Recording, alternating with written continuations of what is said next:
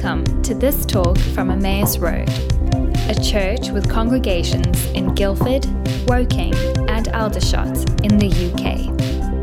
To find out more about who we are and what we're up to, please visit us online at emmausroad.com. Amen. Thanks, Bill.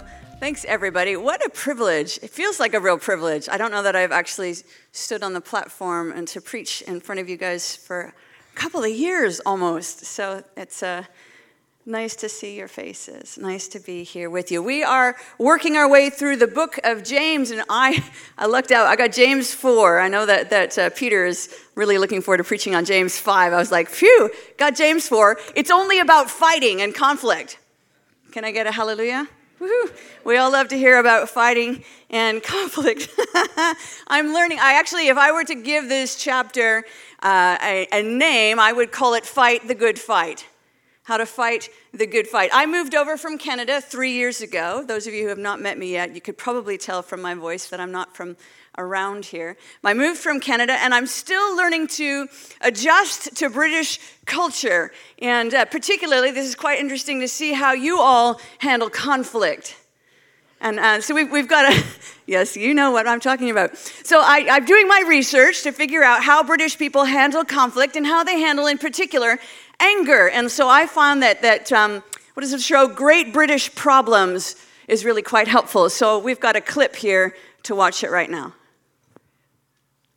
Common language of understated passive aggression that we all know what we're doing. A lot of facial expression stuff, hoping that the other person will pick up that it's not good enough. So, kind of a lot of.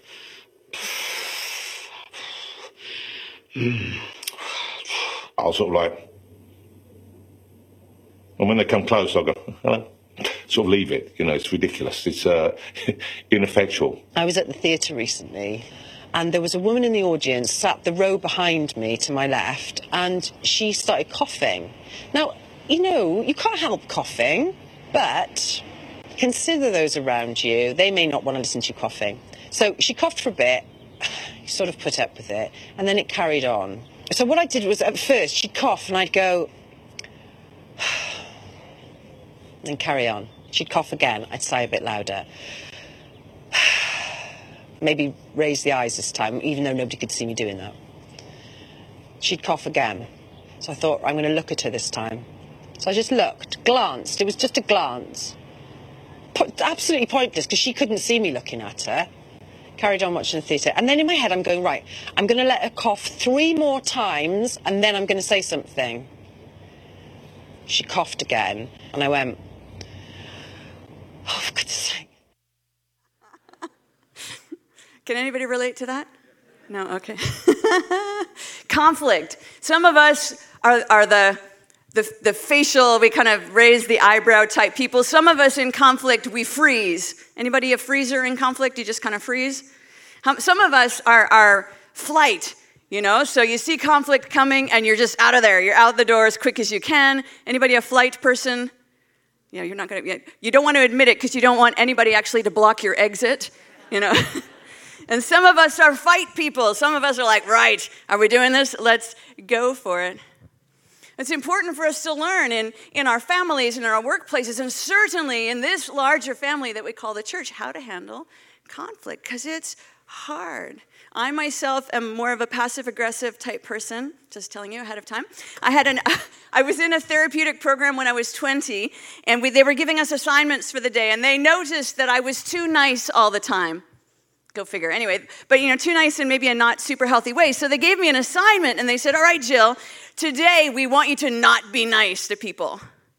And I was just like shocked and horrified. I was just like, What? Are you kidding me? To not be nice to people? And, and I spent the whole day completely anxiety ridden totally I, I, went into a corner i cried like it was it was not very therapeutic didn't feel that way and finally the only thing that i could do i saw that somebody in the program outside had put their cigarette down on a on a um, oh, a little wall or something and i snuck up behind i picked up the cigarette and i smushed it up and i threw it in the garbage and that was the most i could do i just i couldn't get over the the being nice bit but James, in his passage, he talks about, you know, why are there fights amongst you?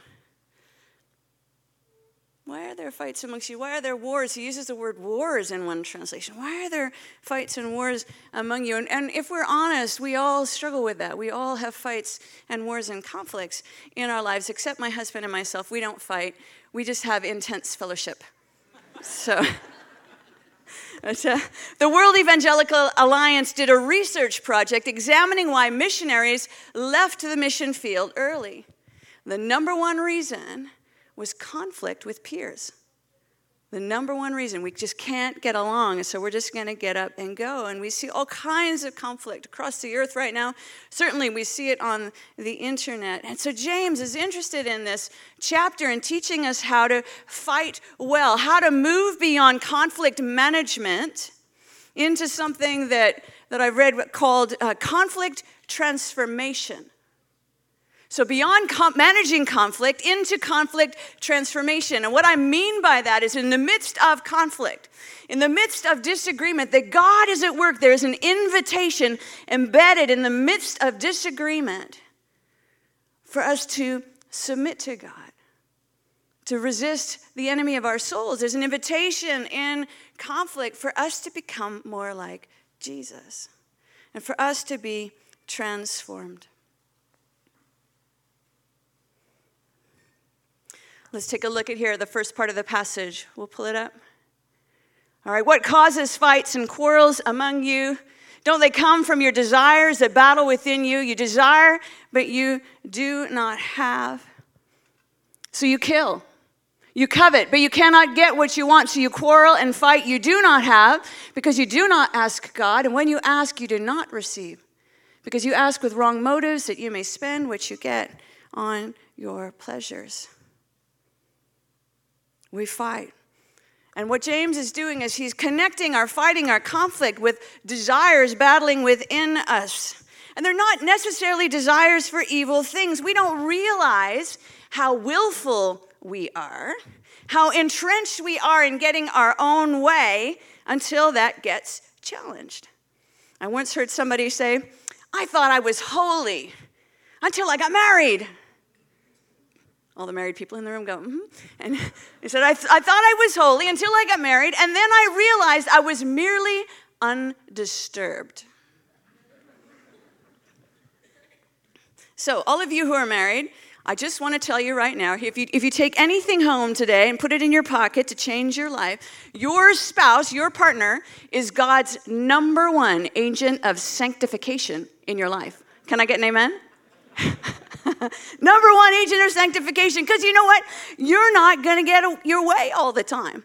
You're going to have so many opportunities to become more holy, not just in marriage. I think for me, when I before I moved here back in Canada, I was I was the leader of the community that I was part of. So I was I was the one who got to make decisions and move things forward, the senior leader. I was the equivalent of Pete, but albeit in a much smaller community. And then I moved here and I moved on to a staff team of a very large organization, and I wasn't the leader anymore. And I discovered that I was not holy, but merely undisturbed. and you know what? I don't get my way all the time. It's like, don't they realize how wise and how wonderful I am and how I know exactly the right thing for Emmaus Road all the time? Don't they know that? and you know what? It's been so good for me. It's been so good for me that I don't get my way all the time. I'm quite attached to my own way. I don't realize how attached to my I am to my own way until I don't get my own way. And so it's been an opportunity for growth for me. And honestly, if I'm really honest, it's probably really good for all of you too that I didn't get my way all the time. You've been saved from Jill's best ideas. So, um,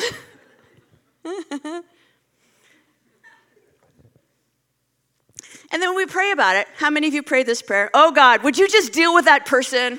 You know, that person who's in the way of me getting what I want? Lord, improve them or remove them. I wonder if these are the types of prayers that James is talking about. God's not particularly interested in answering. Our condition is one of a fortified, self willed determination. James sums it up with the word desires. God, hmm. Help me to let go of my attachment to getting my own way. And James goes on to talk about how our friendship with the world contributes to the conflicts. The next slide. You adulterous people. It's like, come on, James, tell us what you really think. Love the language, right? You adulterous people. Don't you know that friendship with the world means enmity against God? Therefore, anyone chooses to be a friend of the world becomes an enemy of God. So, in befriending our own interests, my fortified self will, I can become an enemy of God.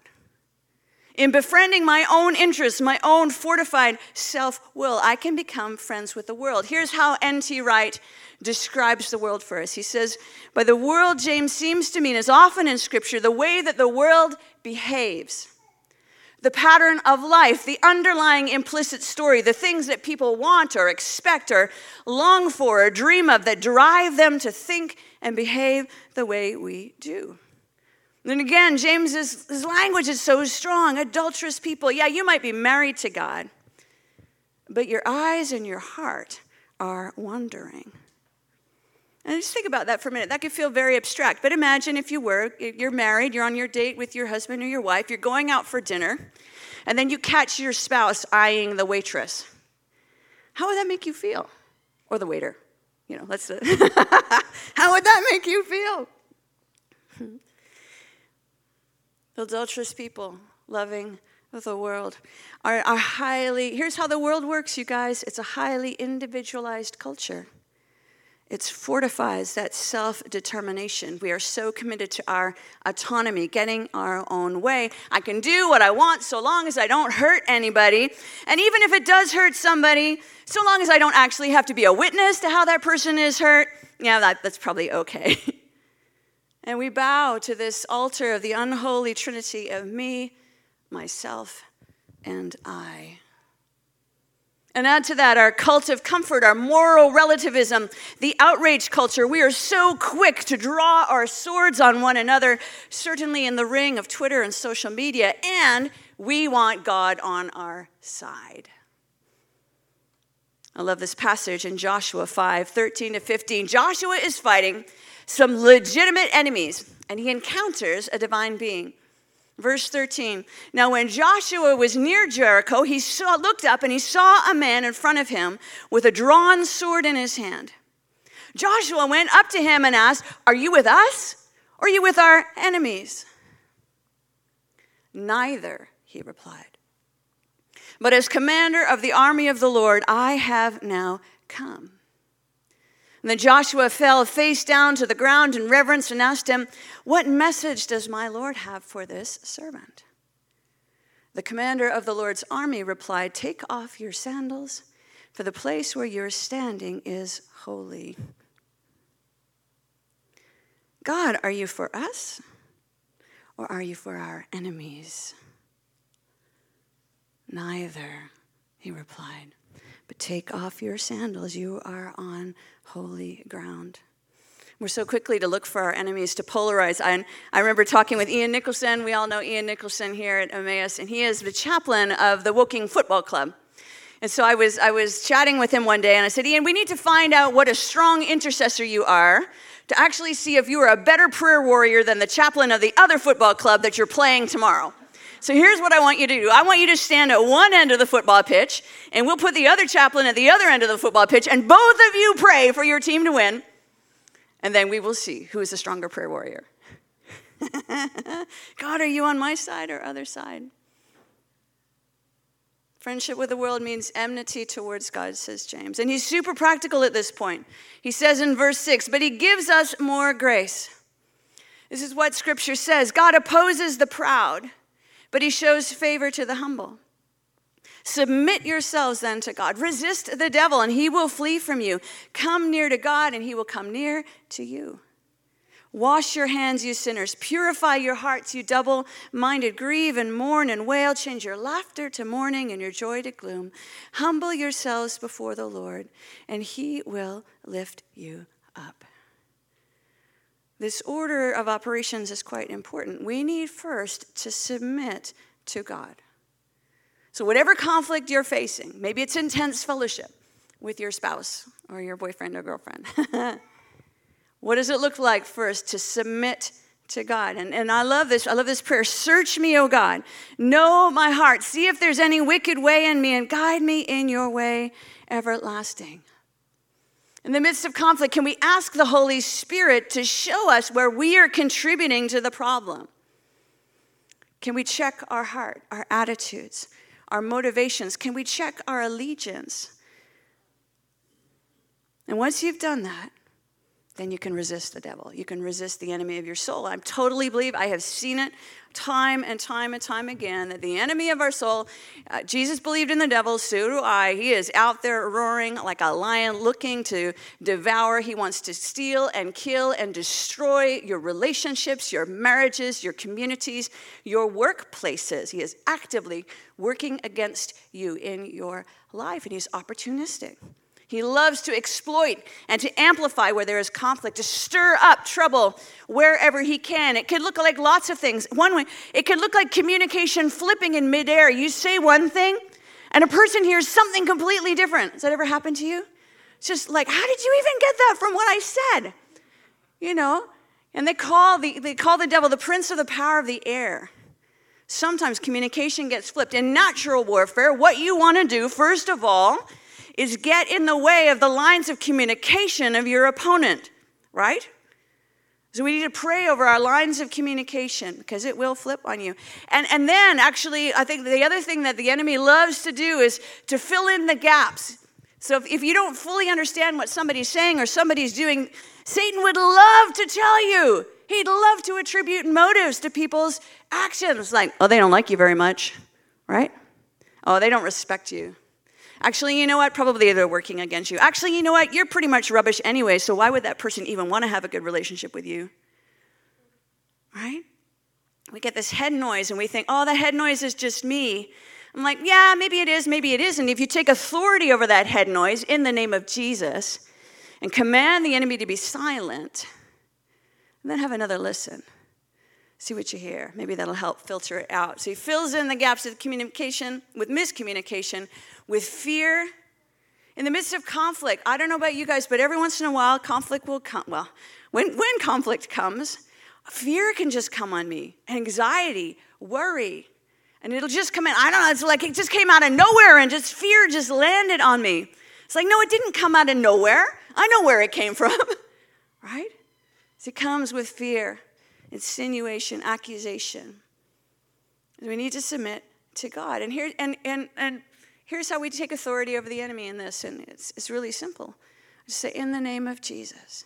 I take authority over any strategy of the enemy to steal or kill or destroy my relationships, my marriage, my community. I silence the voice of the enemy, the voice of the accuser, and I declare the jurisdiction of the kingdom of God over my life, over my communication, over my relationships in the name of Jesus.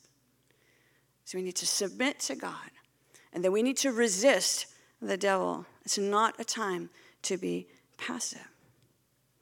James goes on to say, Brothers and sisters, do not slander one another. Anyone who speaks against a brother or a sister judges them and speaks against the law and judges it.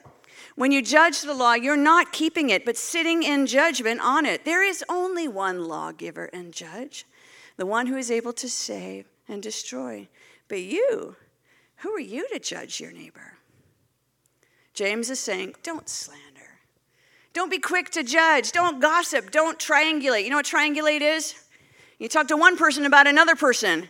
You try and draw them into the conflict. When I was teaching my teenage daughter about this, I call, we, had a, we had a keyword. We called it OPD. And OPD meant other people's drama you know, because she would talk to her about her, and then all of a sudden it just, you know, there was this big mess going on, right? And so Shannon would come home and she'd be like, oh, mom. And I go, wait a second, OPD? And she'd go, right, OPD, other people's drama. so give people the benefit of the doubt. Try and deal with it just with them first. Don't be quick to judge. And choose to assume people's good, even if their behavior is problematic and that their motives are good. Those are simple to say, right? Is it simple to do? People are like, Yeah, no, it's not simple to do. this is hard stuff, but it's good. It's really practical because here's the good news. The good news is these are really practical things that we can do to move beyond conflict management into the realm of conflict transformation. Because I believe that in the midst of every conflict, God is at work making all things new. I believe embedded in every conflict is an invitation to transformation, an opportunity for us to grow in Christ likeness and in the fruit of the Spirit. Embedded in every conflict is an invitation to dismantle our fortification of sinful, self willed determination. Embedded in every conflict is an invitation to renounce our friendship with the world, to renounce our agreement with the accuser of the brethren and the enemy of our souls an opportunity to choose love, forgiveness, our families, and our communities. Embedded in every conflict is an invitation to grow in our friendship with God and with one another. So there's this unity on this side of complexity. Hey, how you doing? Great. Yeah, all, all good. Really good. Doing good. Everything good? Yeah, everything's good. The unity on this side of complexity. And then there's complexity, right? Relational complexity, organizational complexity, conflict. And then there's the unity on the other side of the complexity, where you've submitted yourself to God, where you have chosen to believe the best of the other, where you've do, done the best that you can to reach towards them in love, where you've resisted the work of the enemy that wants to blow up all of your relationships. We've chosen love and invited God into the midst. This is the unity that's worth hanging on to. And this is the unity that will sustain you, your lives, your relationships, your marriages, and our communities. That's the invitation. And actually, as I was preparing today, I had a lot of um, really struggled to get here this morning. Was feeling really overwhelmed. I'm a, little, I'm a little slow, but I get there eventually because I, I realize that, that I'm, we're here together not only to get some information, we're here together to do some business with God. And I was just struggling in my own spirit this morning, and, and, and I'm like, ah, is this, am I just, I always wonder, am I an intercessor or am I just neurotic? Probably a bit of both. But, um, you know, I just was struggling in my own spirit. And so I think there, and I realized eventually, eventually it's like, oh, duh, okay, it's for people in the room here today. There are some of you in the room who want out because of conflict, because of complexity. You want out. Don't put up your hands, right? Keep it between you. Maybe you want out of your marriage. Maybe you want out of your job. Maybe you want out of whatever assignment that the Lord has placed you in because it just feels too big and too hard and you're too tired and it's just too complex and it just feels like a muddle. I believe there are people in this room today who are in that place. So we're going to pray together. We're going to ask God for some help. So I just want to encourage you to close your eyes. I'm not going to ask you to identify yourself in any way, but just going to invite the Holy Spirit. Lord, would you just come right now? You're here, we know you're here, but we're asking for you, Holy Spirit, to illuminate our hearts right now in the quiet. Search me, O God know my heart.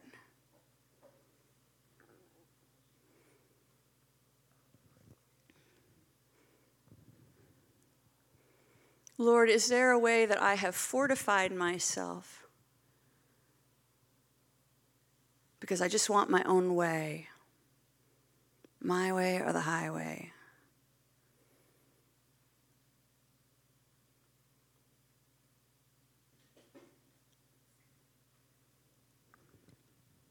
Lord, is there a way that I have chosen friendship with the world and the world's way of dealing with conflict?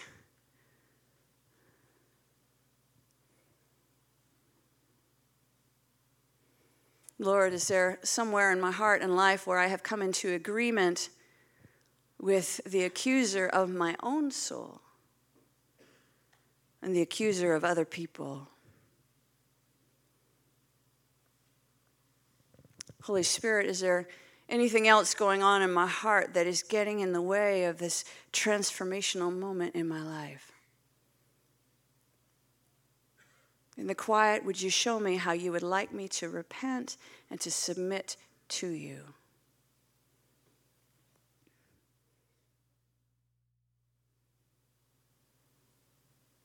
Jesus, I renounce my allegiance, my primary allegiance to myself. I renounce my primary allegiance to the world. You have my allegiance. I submit to you. Amen. Next thing I want us to do, I'd like us all to stand. And I want us to pray. I want us to pray for people that you may know. You don't have to say their names out loud, but you know people who are stuck in conflict. You know marriages that are struggling. You know that people who are just ready to be done in their life situation. And I want you to pray. I want you to glorify God. And I want you to take authority over the work of the enemy in their lives in the name of Jesus. Is that all right? We just get a little bit militant with one another. If you've got a prayer language, I just want you to pray in your prayer language. Let's just fight for each other for a minute. Can we do that? All right? Because some of the, some folks in here are, are, just don't have any fight left in them. We need to fight for them. Let's just lift up our voices. So, Father, in the name of Jesus, Father, in the name of Jesus, Lord, we declare the jurisdiction of the kingdom of God. Yeah, just feel free to pray, guys. Just pray out. Just pray out. Don't be afraid. Let's just lift up our voices, Father. Yes, Lord, we just glorify you in this place, God. We glorify you, Lord Jesus Christ. King of the universe, King of this community, King and ruler over our marriages, over our relationships, over our workplaces. Lord Jesus, we declare your kingship, your rulership, your just all the resources of heaven. And Lord, in the name of Jesus, by the power of his name and the work of the, his death and his resurrection, we take authority over any attempt of the enemy to steal and to kill and destroy in people's hearts and lives and relationships right now in Jesus' name. Lord, in the name of Jesus, we silence the voice of the enemy in people's lives and hearts, speaking into their relationships in the name of Jesus. And Father, we ask right now in your kindness and in your mercy, your voice of love would speak peace over every heart. They would hear the voice of the Father who loves them. Thank you, God. We thank you, God. We thank you, God. Submit to God. Resist the enemy of our souls. Learn to fight the good fight. Amen.